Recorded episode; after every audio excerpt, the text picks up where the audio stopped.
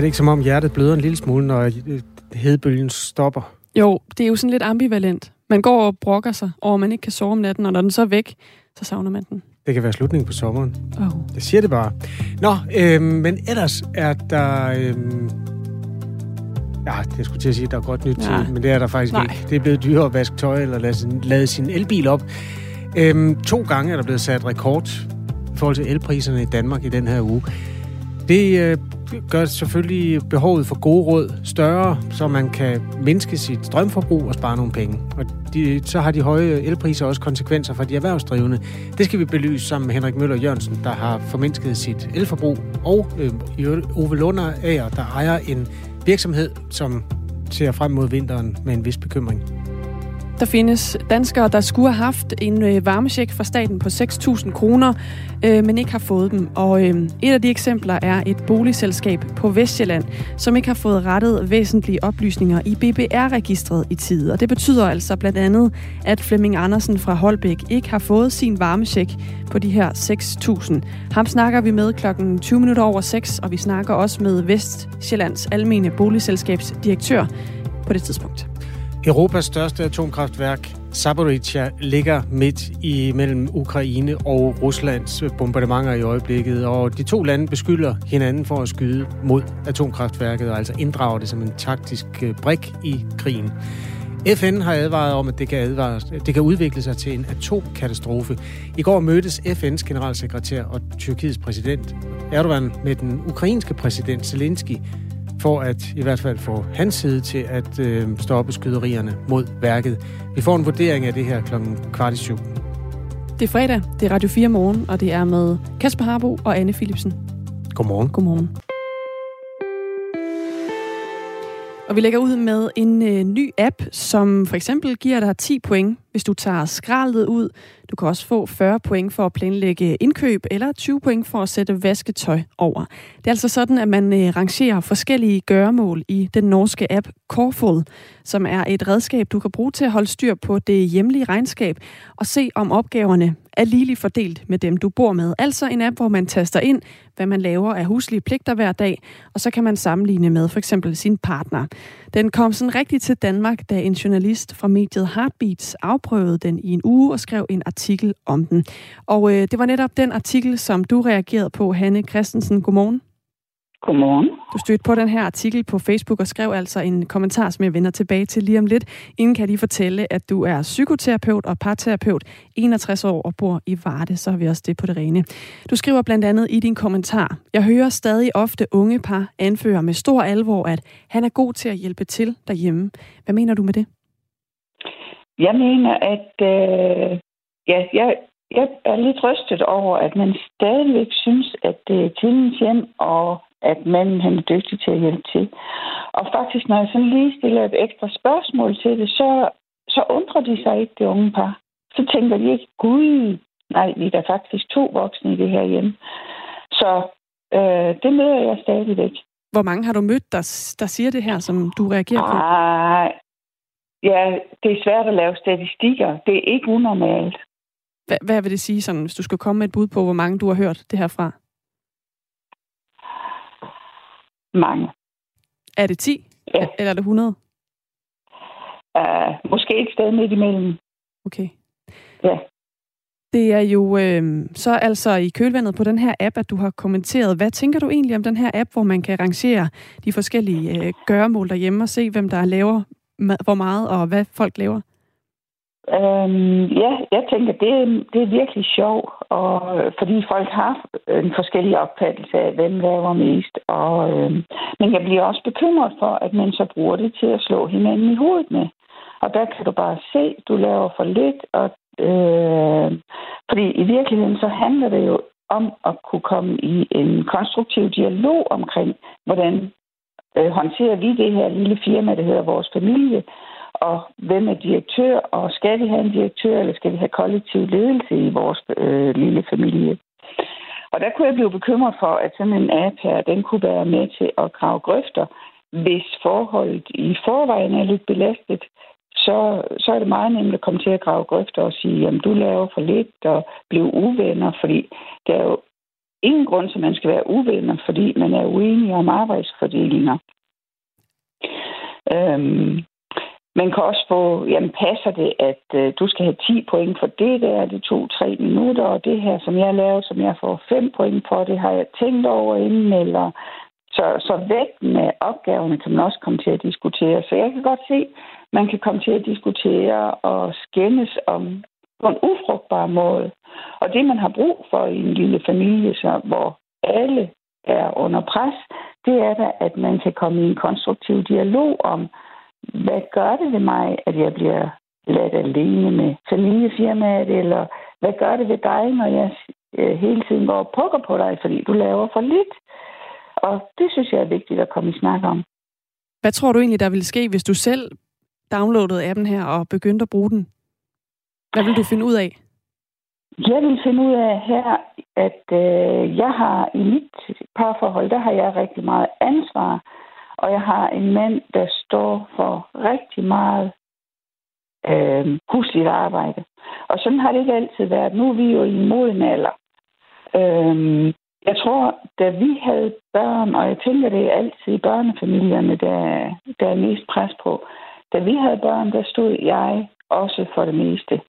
Øhm, men i forhold til mange andre, der tror jeg, at vi har en mere ligelig fordeling her ved os. Og jeg tror også, det har været sådan, at venner har sagt øhm, til hinanden, at ja, ja, Kurt, du skal være glad for, at du ikke er gift med Hanne, for så havde du ikke fået lov til at slippe med så lidt. Så. Hvordan har I, øh, er I egentlig kommet dertil? Fordi det lyder jo næsten som løsningen på det, som appen prøver at, at, at løse. Altså, hvordan er I kommet dertil, hvor det har været så lille fordelt, som du fortæller, Hanne Christensen? Det er samtale, konstruktive samtaler, hvor man ikke hakker på hinanden og ikke øh, øh, kritiserer hinanden. Eller det, no, der er jo mænd derinde, der skriver, øh, fordi jeg har foreslået flere gange i de der... Jeg har, jeg har skrevet lidt derinde i, øh, i tråden på Facebook, og der er mænd, der skriver, jamen, øh, min kammerat og mig, vi kan da lægge en terrasse, uden at vi overhovedet øh, taler om, har en voksen samtale om, hvordan det skal foregå. Og det, øh, det er rigtigt, det kan man med en kammerat, men det kan man ikke byde sin øh, partner. Man kan ikke øh, regne med, at man kan samarbejde, uden at man taler om det. Og det er rigtig svært for mange mænd, det her med samtale. Fordi de tit kommer til at føle sig, at de er sat til vægs med det samme, fordi de ved da godt, at det er deres kone, der er på Aula, og de faktisk ikke selv ved, hvordan man gør, og mm. øh, det er hende, der sørger for, at børnene laver lektier. De ved det da godt. Jeg siger lige øh, lidt her om selve appen som blev udviklet af den norske Robin Hauger fra, ja, fra Norge, i og med at han var norsk. Han ville øh, bevise over for sin kæreste, at det var ham, der lavede det meste af husarbejdet. Han var sikker på, at det var sådan, øh, landet ligger. Han fik ikke ret. Det viste sig, at han kun lavede 39 procent af husarbejdet, da han begyndte at registrere sine pligter i den her app. Og siden er den så gået viralt, og den har nu øh, 185.000 registrerede brugere og ligger nummer et på Apples hitliste. Vi skal også lige sige godmorgen til Brian Ravn Galskov på 49, kommunikationsrådgiver i Psykiatrien Region Sjælland og bor ved Slagelse, og har også kommenteret det her opslag. Godmorgen. Godmorgen. Det er altså en artikel, som en øh, journalist fra mediet Heartbeats har skrevet, som du også har været inde og reagere på. Hvad er din umiddelbare reaktion på den her app? Jamen, min uh, umiddelbare reaktion er, at den kan, den kan sikkert være god for nogen. Jeg er måske en lille smule øh, overrasket over, at det er nødvendigt i, i 2022 med sådan en, fordi øh, vi er vel for pokker noget dertil, at, at parforholdet gerne skulle være et samarbejde og ikke en magtkamp. Men øh, den, den kan sikkert være fin for nogen. Øhm. kan den ikke være med til at skabe et samarbejde netop, fordi man jo ligesom får sort på hvidt fundet ud af, hvad bruger vi vores dage på? Jo, det kan man måske godt. Det kommer jo også an på, hvordan den er, er med, eller, eller, eller hvor mange opgaver den har taget med. Øh, I min vennekreds, der har vi nok især mændene joket meget med, at, øh, at kvinder har deres egen pointsystem, som hedder opvask et point, skift tag på huset et point. Øh, og, og så kan man hurtigt komme en, øh, en lille smule i... Øh, i, i underskud. Så, så, så det der med at lave et vægtet pointsystem, som appen har her, det er jo fint, men, men, men det, skal jo, øh, det, det skal jo være alle opgaver i, i hjemmet, der er med så, øh, hvis, hvis den skal give mening. Sådan at øh, skifte vinterdæk på bilen og ordne brænde, det ikke bliver kategoriseret som hobbyprojekter. Men er det altid mændene, der gør det? Det ved jeg ikke. Øh, det, det, er det, øh, det, det er det hos os, men mm. øh, hvad hedder det? Derfor kan altså det, det kan man jo ikke general, generalisere på, men, men jeg synes altså det, det skal der i hvert fald tælle med som som øh, som huslige pligter også. Hvordan fordeler pligterne sig hjemme hos jer? Jeg vil sige, at vi ligger på sådan en, øh, en god, solid øh, 50-50-ordning. Øh, vi har... Øh, vi deles om maden. Øh, jeg står for vasketøjet. Min øh, kone, hun øh, stryger mine skjorter, for jeg hader at stryge skjorter. Så går jeg til gengæld med hunden om morgenen, inden vi skal på arbejde. Øh, så vi har egentlig sådan snakket os frem til. Øh, hun bryder sig heller ikke særlig meget om at, at gøre rent på toiletterne, og det, den kan jeg så klare, for jeg har haft et år hjemmeplejen efter gymnasiet, kan man sige. Så, øh, så, så vi forsøger egentlig bare sådan, vi, vi snakker sådan lidt om løbende, øh, hvordan ser din uge ud, og, og hvem når hvad, og, og så går det hele. Og det vil øh, din kone svare det samme, hvis jeg spurgte hende? Ja, jeg spurgte hende faktisk i aftes, fordi jeg skulle være med i det her. Øh, ja. så, og vi, vi talte jo meget også om, at øh, da børnene var små, var der nok en, en større... Øh, en, en, en større fordeling, hvor, hvor noget faldt over til en. Vores børn er flyttet hjemmefra nu. Øhm, men det var også, måske også et udtryk for, at øh, i en periode arbejdede hun ikke, fordi hun var blevet fyret, og, øh, og jeg arbejdede meget. Øh, og så giver det jo mening, kan man sige, at, at den, der så øh, er hjemme og har, har de ekstra ressourcer til det, øh, tager en, en, en ekstra tørn. Tak fordi Omvendt du var... Jeg... Undskyld, Brian. Vil du lige altså, afslutte her til sidst? Ja, omvendt har jeg så i, øh, en, en periode været, øh, været sygemeldt med stress, og der var øh, huslig arbejde noget af det, som, som jeg kunne overskue, og, og der, der stod jeg så for, for hovedparten af den. Øhm, så, så, det, så det giver jo bare mening, synes jeg. Og der er mange ting, der har spillet ind på, hvordan I har øh, fordelt det derhjemme, lyder det til. Brian Ravn Galsgaard, tak fordi du ville fortælle om det her til morgen. Ja, så lidt da. Og også tak til uh, dig, Hen, Hen, Hanne Christensen. Velbekomme. Og god dag til jer begge to, altså om uh, den her nye app, hvor man kan registrere, hvor meget husligt arbejde man egentlig laver. Inden vi går videre til øh, varmesjekken, skal vi måske lige en tur til Japan, hvor mm. myndighederne prøver at sparke lidt gang i deres øh, ungdom, eller i virkeligheden dem, der er mellem 20 og 39. Og det er jo ungt i Japan, hvor der er en gennemsnitsalder på omkring 200 år. Hvad skal de arbejde mere, eller? Nej, de skal drikke mere. Nå. Øhm, og sagen er jo den, at øh, når man drikker alkohol, så støtter man statskassen. Ja. I form af afgifter. Mm. Og mens man her til lands øh, laver kampagner for at få os til at, at støtte statskassen med lidt færre afgifter, fordi vi er enormt gode til at drikke alkohol, så er man i Japan altså dødkedelig, for at Nå. sige det som det er. I hvert fald dem mellem 20 og 39. Altså, de siger ikke, at myndighederne, at de behøver at drikke hver dag, men man har altså sat nogen øh, i gang med at prøve at sparke lidt til dem i forhold til at tage et glas sake bare en gang imellem. Okay, det er simpelthen nødvendigt. Det er, øh, fordi man har jo en ældrepleje, der er enorm. Ja. Altså gennemsnitsalderen i Japan, jeg kan ikke huske, øh, hvor, meget højere end resten af verden den er. Men man har jo rundet, altså mennesker over 100 år, ja. de skal jo tælles i 10.000'er i det er Japan. Så vildt. Det er så vildt. Man havde øh, på et tidspunkt en tradition med, at man på vegne af kejseren fik tilsendt et eller andet, når man fyldte 100 år. Men der, der så var 20.000 mennesker, der skulle have tilsendt, jeg tror, det var sådan et, et, et fint øh, glas, man kunne drikke sake af. Det blev simpelthen for dyrt. De må sende det til de unge i stedet så? Ja, ja. det er præcis. ja, det, det kunne jo faktisk være løsningen. Der var en lille, lille tip, det kan de bare tage. Ja.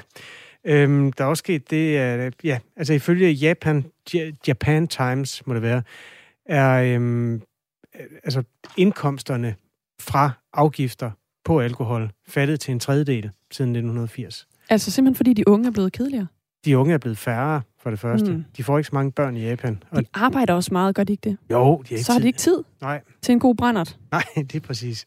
Så øhm, det, og der er altså sat en, nedsat en ekspertgruppe. Det er den måde, man sparker ting til hjørne på øh, hele verden ja. rundt, også i Japan. Godt, øh, 1930, eller 19, 6, 1930, altså 19 minutter og 30 sekunder over 6 er klokken den her fredag morgen. Det er fredag.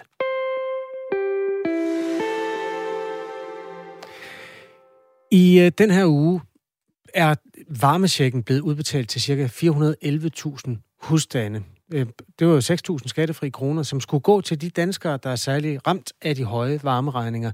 Men mange gas- og varmekunder, der havde glædet sig til den her økonomiske håndtrækning, har ikke fået deres penge. En af dem, som øh, mangler, er Flemming Andersen, som faktisk øh, skrev en sms til os i går. Øh, godmorgen, Flemming Andersen. Godmorgen. Du bor i en boligblok på Munkholmvej i Holbæk, har boet der fem år, ejet af Vestjyllands Almene Boligselskab, og I varmer op med naturgas. Og så yes. du var jo berettiget til 6.000 kroner. Men fordi boligselskabet ikke har fået indberettet de rigtige oplysninger om varmekilden i det her BBR-register, som var det, man trak oplysninger fra, så har du ikke fået en krone. Øh, hvordan oplever du den situation? Ja, det er, det er jo en skuffelse, at vi ikke får dem.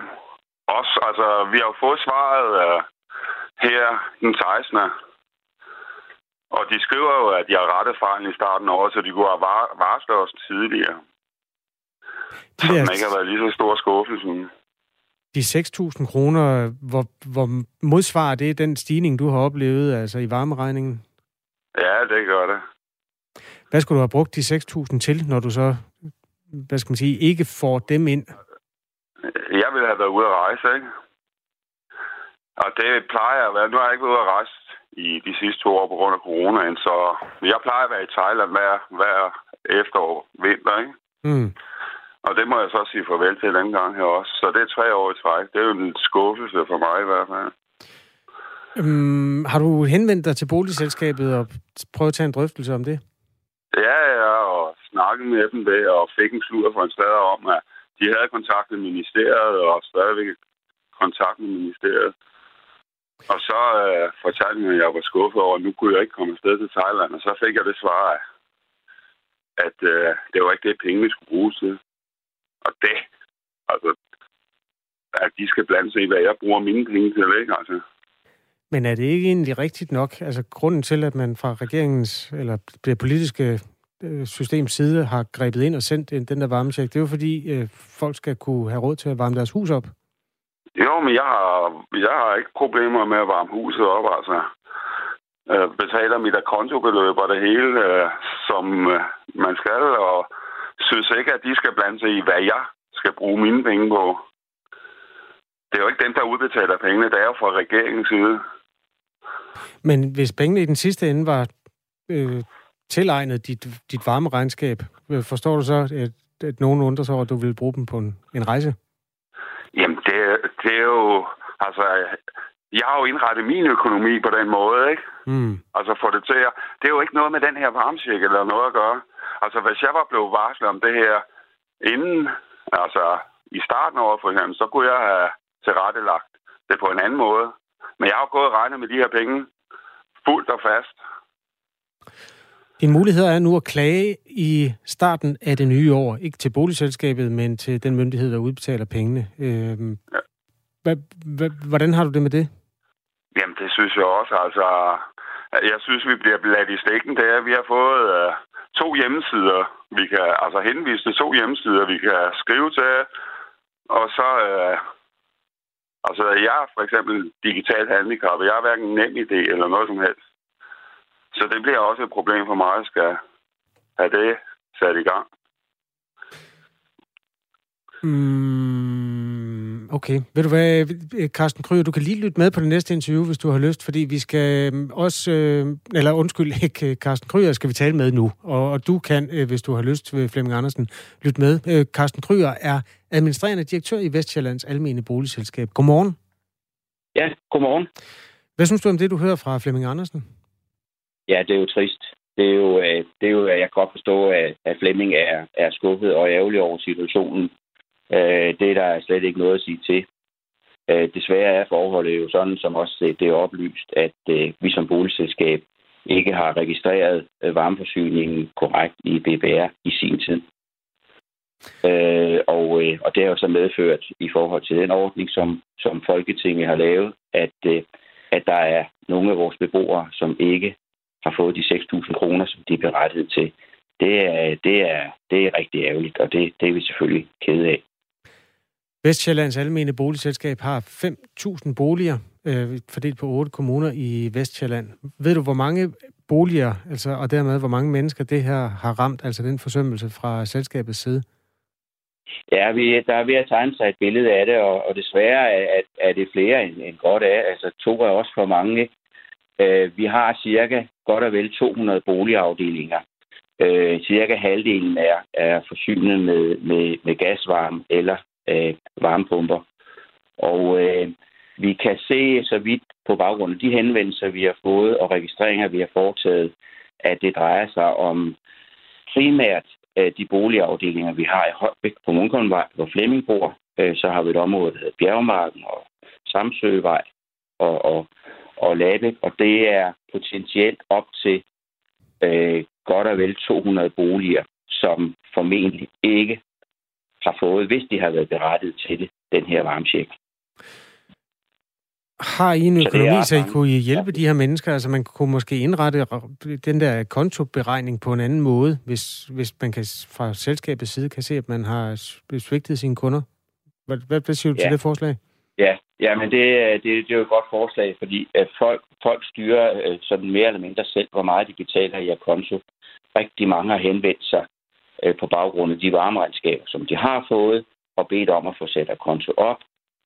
Vi laver jo ordninger til dem, som kommer i klemme, hvor man får et, et, et, et, et, et moratorium, eller man får en, en mildere afdragsordning. Det er sådan, at hos os, hvis man får et varmeregnskab med en efterbetaling på mere end 500 kroner, kan man fordele det over tre måneder. Men den her situation, og det er også ofte flere tusind kroner, vi snakker om, så kan man godt få en afviklingsordning på, på længere tid, eller i det hele taget henstand til, at øh, man får den varmesjek, som man er berettiget til.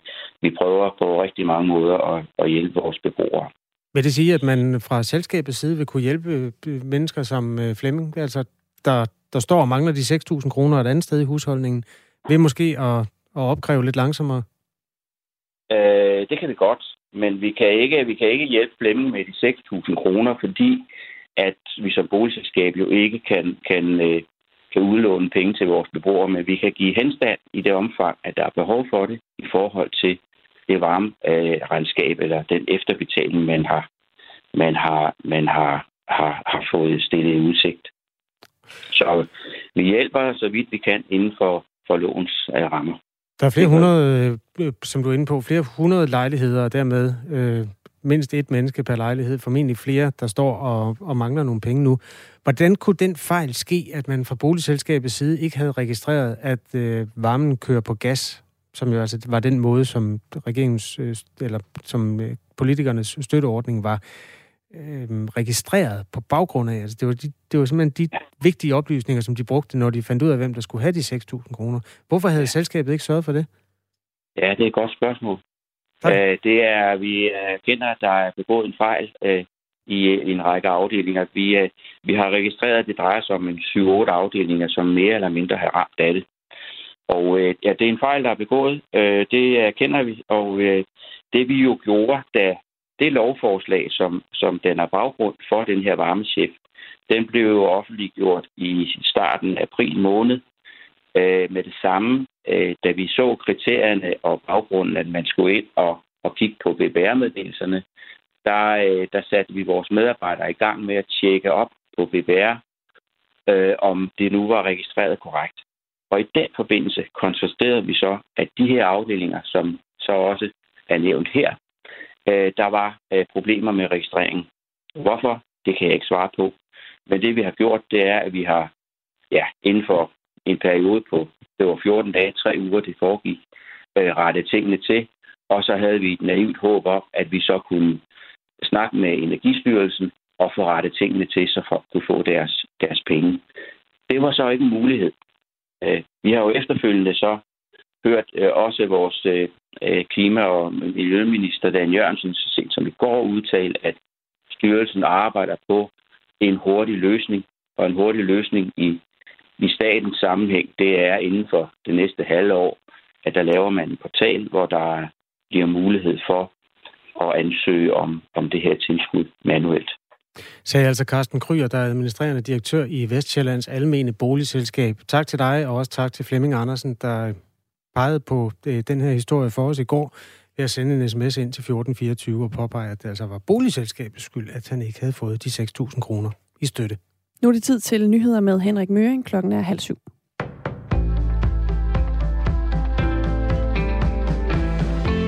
Folketingspolitikere fra seks partier er parate til at rejse til Taiwan, når et forventet efterårsvalg er overstået. Det skriver politikken. Dammer Eben Østergaard fortæller.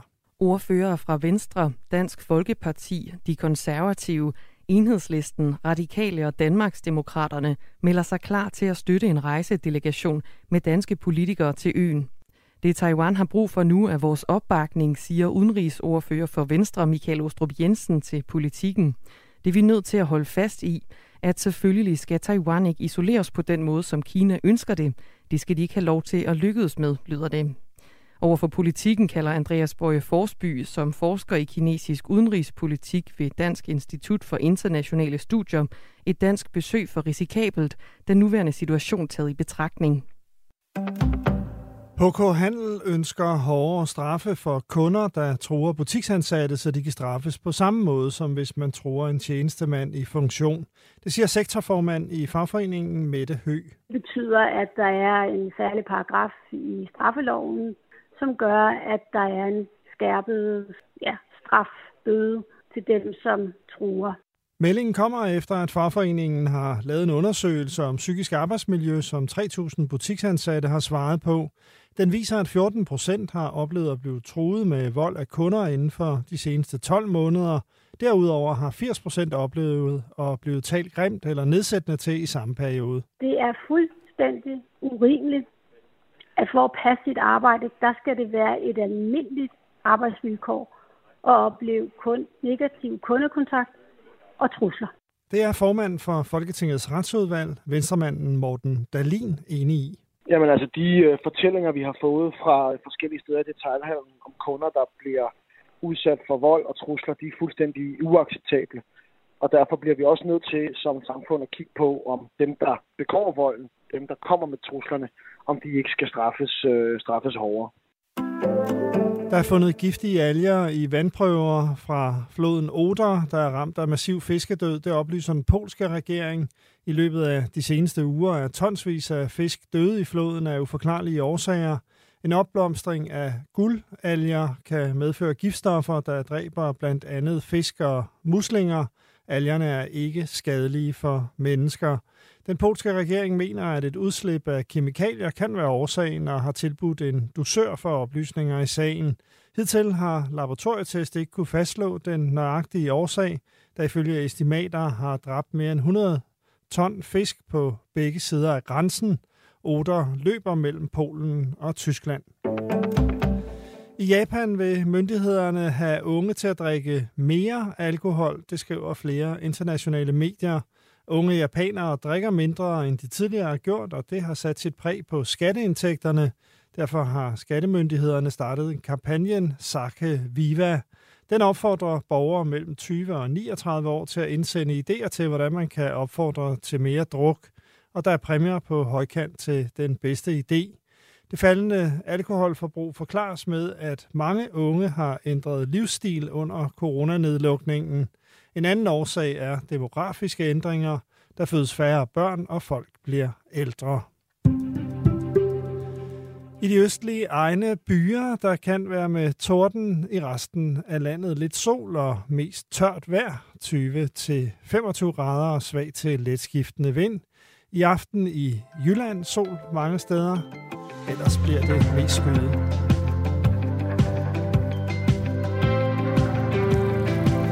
Henrik Møring er nyhedsvært i Radio 4 Morgen. Jeg hedder Kasper Harbo. Godmorgen. Godmorgen, jeg hedder Anne Philipsen, og det... vi øh, var inden nyhederne omkring en øh, historie om de danskere, der ikke har modtaget den varmechecks på 6.000 danske kroner, som øh, ellers skulle have været udbetalt i løbet af den her uge. I nogle tilfælde er det deres lokale boligselskab, der ikke har fået indberettet de rigtige oplysninger. Sagen er jo den, at øh, de myndigheder, der udbetalt pengene, har skælet til BBR-registeret. Det er det register, hvor man kan læse om en øh, given bolig er opvarmet ved hjælp af gas eller øh, fjernvarme, eller hvad det nu kan være.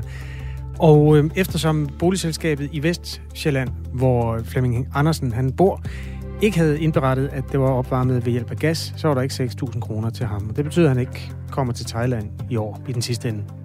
Og det er der øh, også flere andre, der har i hvert fald øh, oplevet på eget øh, husholdningsregnskab, hvordan sådan en øh, varmeregning kan stige. Øh, der er for eksempel en, der skriver, jeg skal give 32.000 kroner, nej, undskyld, jeg skal give 32.000 kontra 14.000 kroner sidste år på træpiller. Og nej, jeg har da heller ikke råd til ferie, men sådan er det jo bare. Altså en stigning på over 100 procent. Altså en stigning fra 14.000, hvilket er godt en tusser om måneden på varme, til, ja, godt og vel det dobbelte. En anden, det Mikkel øh, foreslår, at de lejere, som er kommet i klemme på grund af en fejl fra deres boligselskabs side, sagsøger boligselskabet for deres tab på grund af selskabets smøl. Jesper har øh, heller ikke fået en varmesjek. Han skriver sådan her, jeg har også varmepumpe, men fik ikke varmesjek, da mit månedlige forbrug var for lavt. Det kan vel også være tilfældet for nogle af dem, der ikke får penge tilbage. Der er også kommet et lille sparetip fra vores lytter MT, der ikke glæder sig ret meget til vinteren. Jeg vil ønske, at jeg var berettiget til varmesjekken. Det vil da gøre mit liv lettere. Til gengæld går jeg nu i bad i fitnesscenteret, slukker mine standby-systemer og tænder kun lyset, når det er strengt nødvendigt. Åh, oh, det bliver en stram vinter. God weekend, skriver MT. Det med sparetips, det kan vi lige så godt blive ved. Lad os gøre det. For øhm, det er blevet dyrere at bruge el, altså øh, for eksempel når vi skal vaske tøj eller sætte opvaskeren i gang, lade elbilen op og hvad man nu ellers bruger strøm på. I går der slog prisen på strøm for tredje dag i træk rekorden her i Danmark. Elprisen svinger fra time til time, men den seneste rekord lyder på 8,52 kroner per kilowatt-time. Og det har også fået flere til netop at søge efter gode råd til at mindske sit strømforbrug og spare nogle penge. Det kan du hjælpe os med, Henrik Møller Jørgensen. Godmorgen.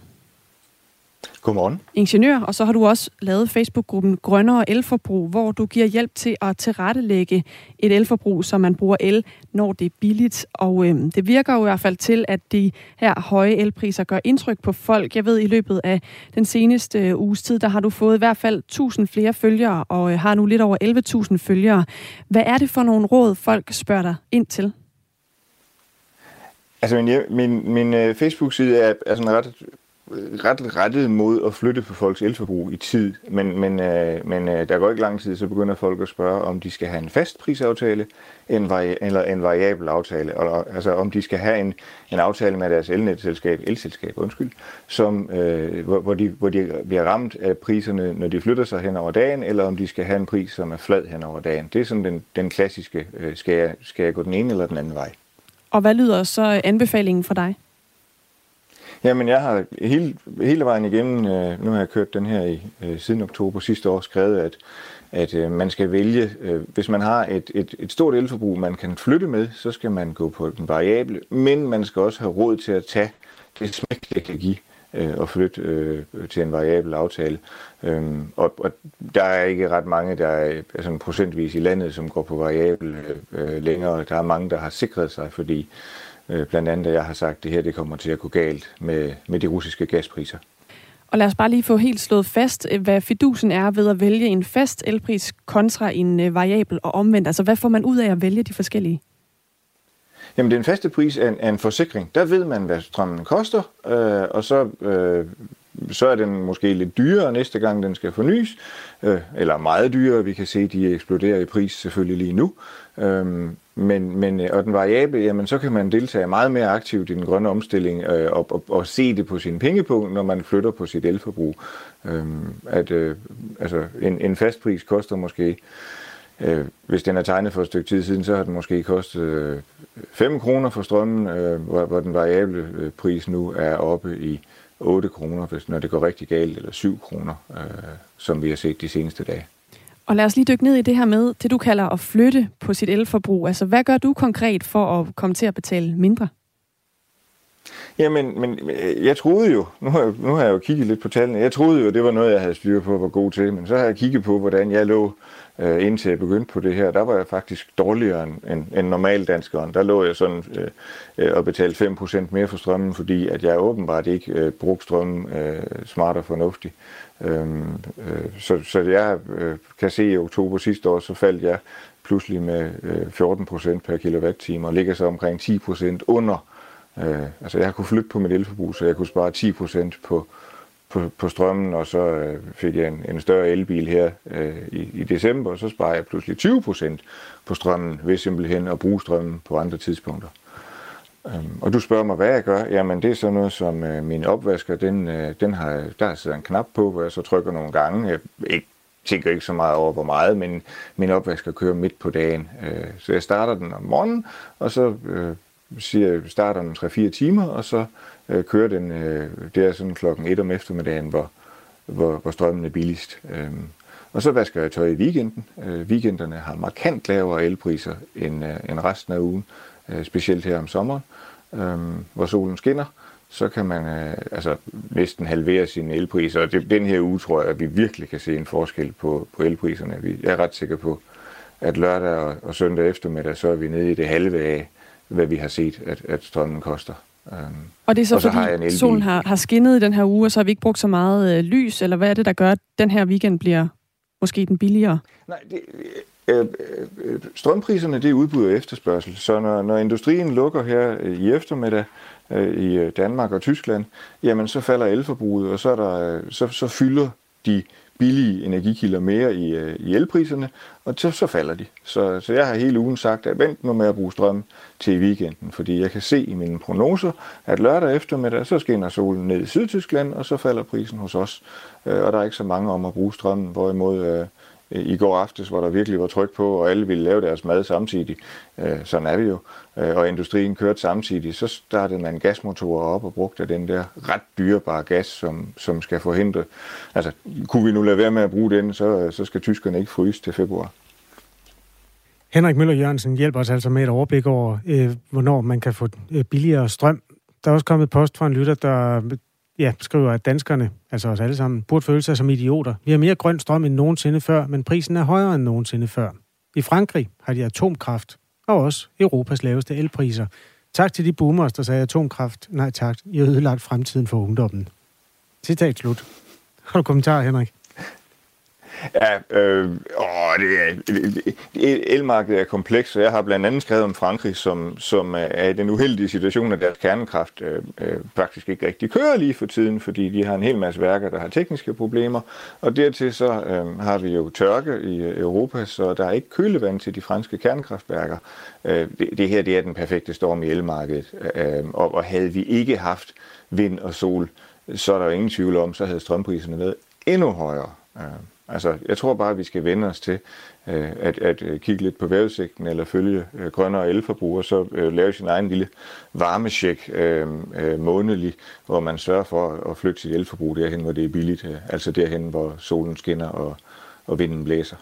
Og øh, det er jo altså Facebook-gruppen Grønnere Elforbrug, som du øh, har lavet, Henrik Møller Jørgensen, hvor man også øh, kan få tips til, hvordan man tilretlægger sit øh, elforbrug. Men det er jo ikke kun i privatøkonomien, at de her høje strømpriser kan mærkes. Det rammer også danske virksomheder, øh, og det gør de blandt andet hos dig, Ove Lundager. Godmorgen. Ja, godmorgen. Direktør og ejer af gardneriet Lundager ved Odense. Hvordan har I kunne mærke de her høje priser på el?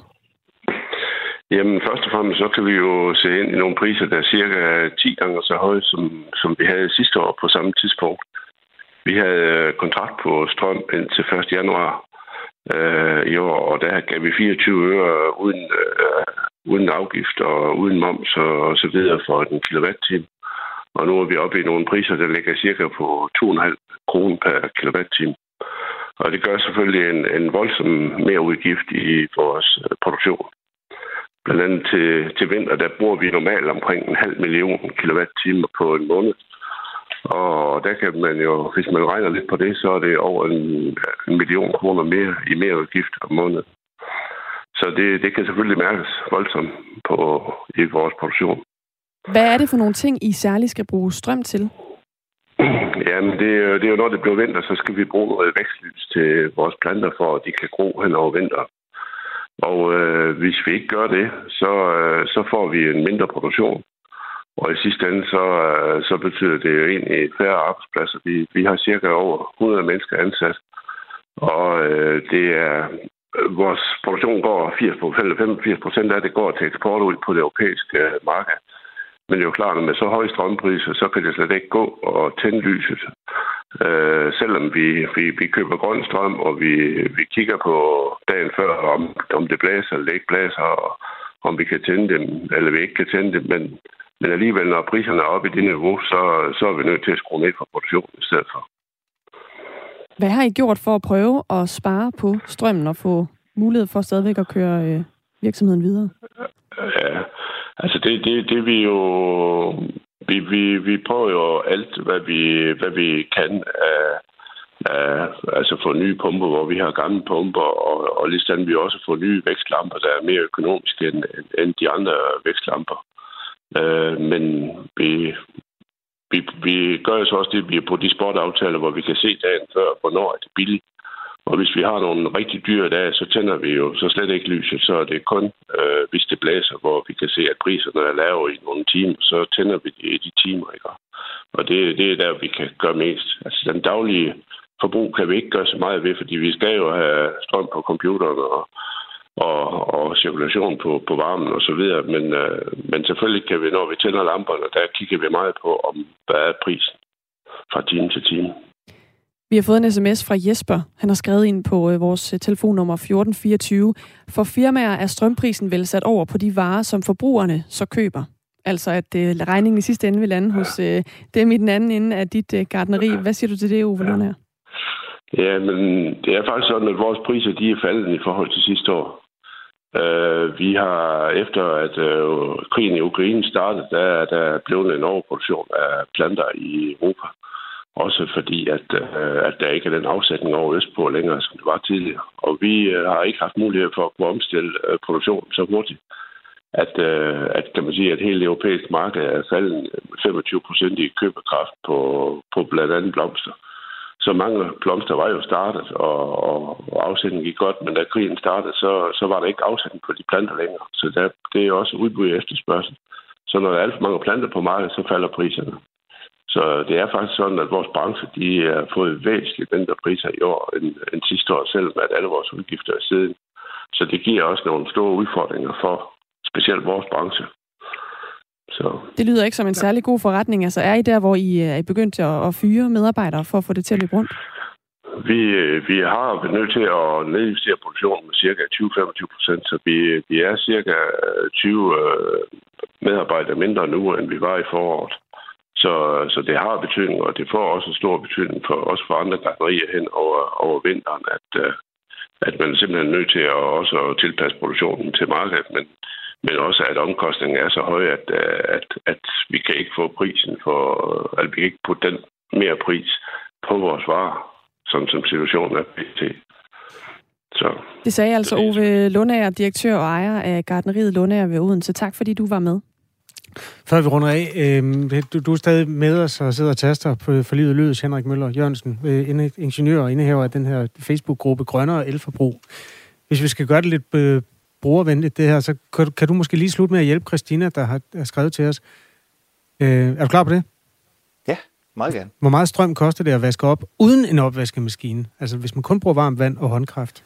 I forhold til at bruge Det er sådan en af de der rigtig sjove. Det er faktisk markant dyrere, både i vand og strøm, altså i energi, og, og, og vaske op i hånden, fordi at man, man har et kæmpe spild, hvor, hvor en øh, opvaskemaskine, den, øh, den genbruger vandet. Så, øh, så øh, brug endelig opvaskeren. Der er, der er noget komfort, som, øh, som sparer energi også. Fedt. Tak for hjælpen, Henrik Møller Jørgensen. Ja, og så husk, ja. så husk at gøre det øh, øh, øh, om eftermiddagen, hvor strømmen er billig her i sommerhalvåret. Så lød det altså fra øh, Henrik Møller Jørgensen, som øh, kunne hjælpe os øh, med at rådgive her, og jo også gøre det i sin Facebook-gruppe Grønnere Elforbrug. Du lytter til Radio 4 morgen. Klokken er 11 minutter i syv. Det blå hjørne er Radio 4's nye debatprogram med de mest markante borgerlige stemmer. Jeg er fløjtende ligeglad med, hvilken farve folk har. Der er mange blå partier, og de langer også ud efter hinanden. Hvordan i alverden kan det være i Danmarks interesse ikke at give sig selv den mulighed? Er de overhovedet enige om noget? Det, det, det, det, det trigger det? mig, fordi... Er de nej, det, nej, nej, nej, lad, lad mig nu lige tale ud. Og hvad ved de egentlig i det blå hjørne? Jeg føler en større forpligtelse til at hjælpe ukrainerne, og jeg har også en større lyst til det. Lyt med i dag kl. 11. Radio 4 taler med Danmark. Der er risiko for en atomkatastrofe ved Europas største atomkraftværk, Zaporizhia, der ligger i det østlige Ukraine. Det har FN advaret om, efter at Ukraine og Rusland har beskyldt hinanden for at øh, beskyde værket med granater. Nu har FN's generalsekretær Antonio Guterres og Tyrkiets præsident Recep Erdogan forsøgt at finde en løsning på den her tilspidsede situation ved værket. De har mødtes med den ukrainske præsident Volodymyr Zelensky. Rasmus Brun Petersen er øh, lektor i international politik ved Aalborg, Aarhus Universitet. Godmorgen. Godmorgen. Hvad kom der ud af det møde? Ja, det er lidt uh, uklart uh, endnu præcis, hvad, hvad, hvad resultatet af de her uh, drøftelser har været, uh, fordi man kan sige, at parterne står ret uh, stejlt over for hinanden uh, i forhold til, at Ukraine har krævet en demilitarisering, det vil sige, at uh, russerne skal rømme det her område, og uh, russerne de har sagt, at uh, de er villige til, at uh, FN kommer ind og inspicerer området, men det har øh, ukrainerne sagt, at det har man ikke øh, voldsomt interesseret i, fordi man vil gerne have, at uh, det helt bliver, bliver rømmet. Så det står lidt stejlt over for hinanden, så det er lidt uklart præcis, hvor øh, aftalen kommer til at ligge, og om der kommer en aftale overhovedet. Det her atomkraftværk, Zaporizhia, har siden krigens begyndelse været besat af russerne. Ukraine og Rusland beskylder hinanden for at skyde mod atomkraftværket, som altså er Europas største. Hvem lyver? ja, det er jo utrolig svært at, at vurdere, øh, fordi det er svært for at få adgang til, til området. Øh, det vi ved, det er, at der er kampe øh, omkring øh, værket, og det vil sige, der er jo øh, nogen, der skyder på hinanden, og der er nogen, der bliver skudt øh, tilbage igen. Altså i øjeblikket er det, er det russerne, der har det øh, værket, og det, de er blevet anklaget for, det er jo altså at bruge de stillinger til at beskyde ukrainerne på den anden side af, af floden. Øh, så jeg, jeg tror, øh, som sædvanligt i den her konflikt, at der er to øh, om, om det, men øh, det er jo en, øh, en, en risikabel stilling, kan man sige, at bruge et atomkraftværk i forhold til, til, til ildstøtte, for eksempel. Det er før lykkedes at lande en aftale mellem Ukraine og Rusland om, at øh, noget af den meget korn, som bliver dyrket i Ukraine, skal kunne eksporteres for at forebygge sultkatastrofer andre steder i verden. Altså at øh, kornet har fået lov på skibe og forlade ukrainske havne, men netop FN og Tyrkiet som malere. Øhm, hvorfor er det egentlig, at Tyrkiet har sådan en, en evne til at, øh, at male i lige præcis den her strid? Ja, altså det er jo, øh, man sige, Tyrkiet har sådan genfundet lidt deres øh, plads som, som sådan regional øh, stormagt. Erdogan har i lang tid været sådan en, en, lidt en paria øh, i, i det internationale samfund. Men lige præcis den her konflikt har øh, Tyrkiet nogle øh, muligheder. De har en nøgle, øh, så at sige, til at, at få adgang og kommunikere både med, med Putin, men også til Zelensky, fordi begge øh, stater har en, øh, en, en udmærket relation til Tyrkiet. Øh, der er en vis form for tillid, øh, så derfor har øh, Tyrkiet altså haft den her mulighed for at kunne komme ind som sådan en, en form for maler øh, mellem de her parter, øh, som begge to har altså tillid til, øh, til Erdogan, øh, men også fordi man, man, øh, man har haft øh, længerevarende relationer i området. Så derfor er der sådan noget, en, en særlig øh, rolle, kan man sige, for Tyrkiet at spille i det her. Samtidig med, at Erdogan jo ser det her som et vigtigt projekt, også for ham, i forhold til at reetablere sig selv som sådan en, en statsmand, øh, og komme ind i sådan kredsen af civiliserede stater igen, efter at have været udenfor i, i lang tid. Så det er også et vigtigt tyrkisk prestigeprojekt at få være med til at lukke de her aftaler. Lige nu taler jeg med Rasmus Brun Pedersen, der er lektor i international politik ved Aarhus Universitet i anledning af øh, den tilspidsede situation og forhandlingerne om øh, i hvert fald at undgå en atomkatastrofe ved det store atomkraftværk, der hedder Zaporizhia i det østlige Ukraine. Det var også en del af målet med det her besøg øh, i Ukraine fra øh, FN og øh, Tyrkiets side at bringe Rusland og Ukraine tættere på en fredsaftale. Sådan nogle små delaftaler, som nu kornet, og muligvis også, hvis de kan blive enige om, at vi ikke at der ikke er nogen, der har det godt, hvis det der atomkraftværk, det, det ryger i luften. Altså, den slags små øh, aftaler, kan de bane vejen til en større aftale? Altså det kunne i hvert fald i den, det store spil, hvis man kan sige det sådan, så, så, så er det jo en del af håbet, at øh, de her små delaftaler, det er noget, der kan være sådan små, små øh, skridt hen på vejen til en, øh, en mere sådan øh, fast kommunikation og også en, en form for tillid. Øh, altså det, man skal huske med den her konflikt, det er jo, at parterne står enormt stejlt over for hinanden, og det er meget svært at finde kompromiser. Øh, og det er i hvert fald meget, meget vanskeligt at se sådan et, det helt store forkromede aftale om, at nu, nu stopper krigen, og nu laver man en, en grænsestrækning. Så det, man sådan typisk gør i diplomatiet, jamen, det er jo så at prøve at finde nogle, nogle områder, hvor man kan identificere øh, fælles interesser, øh, og så forsøger at få parterne til at samarbejde. Og man kan sige, lige et område som det her med et atomkraftværk, der kan springe i luften, jamen det har alle parter en, en interesse i. Så, så det er i hvert fald et godt sted at starte, kan man sige, i forhold til drøftelser om at skabe nogle zoner på landjorden, hvor der ikke er kampe.